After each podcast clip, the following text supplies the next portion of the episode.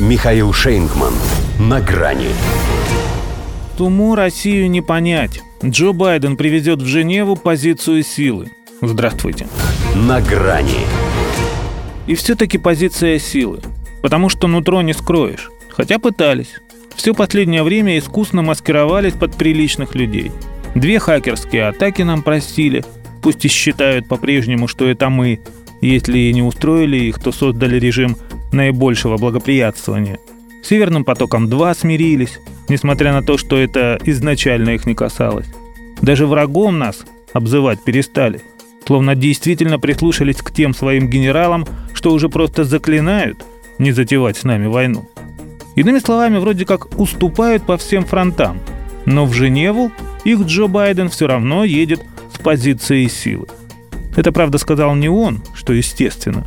Ему-то как раз силы надо беречь, чтобы до срока не расплескать оставшиеся, ну и Владимира Путина не испугать.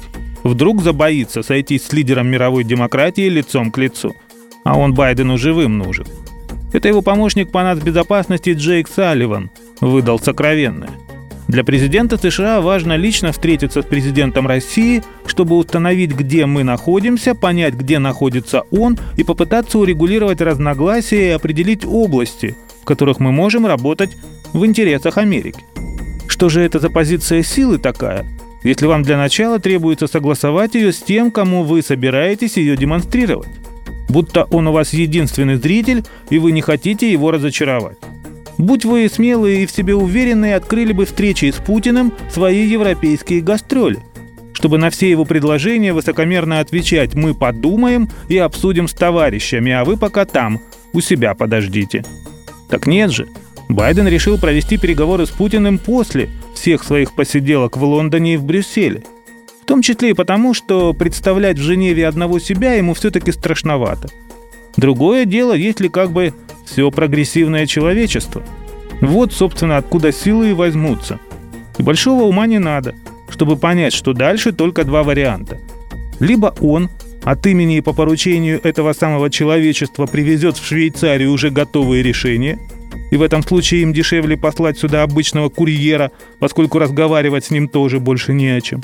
Либо это человечество ему необходимо только лишь для того, чтобы иметь его в виду – все равно же запоминаются последние слова.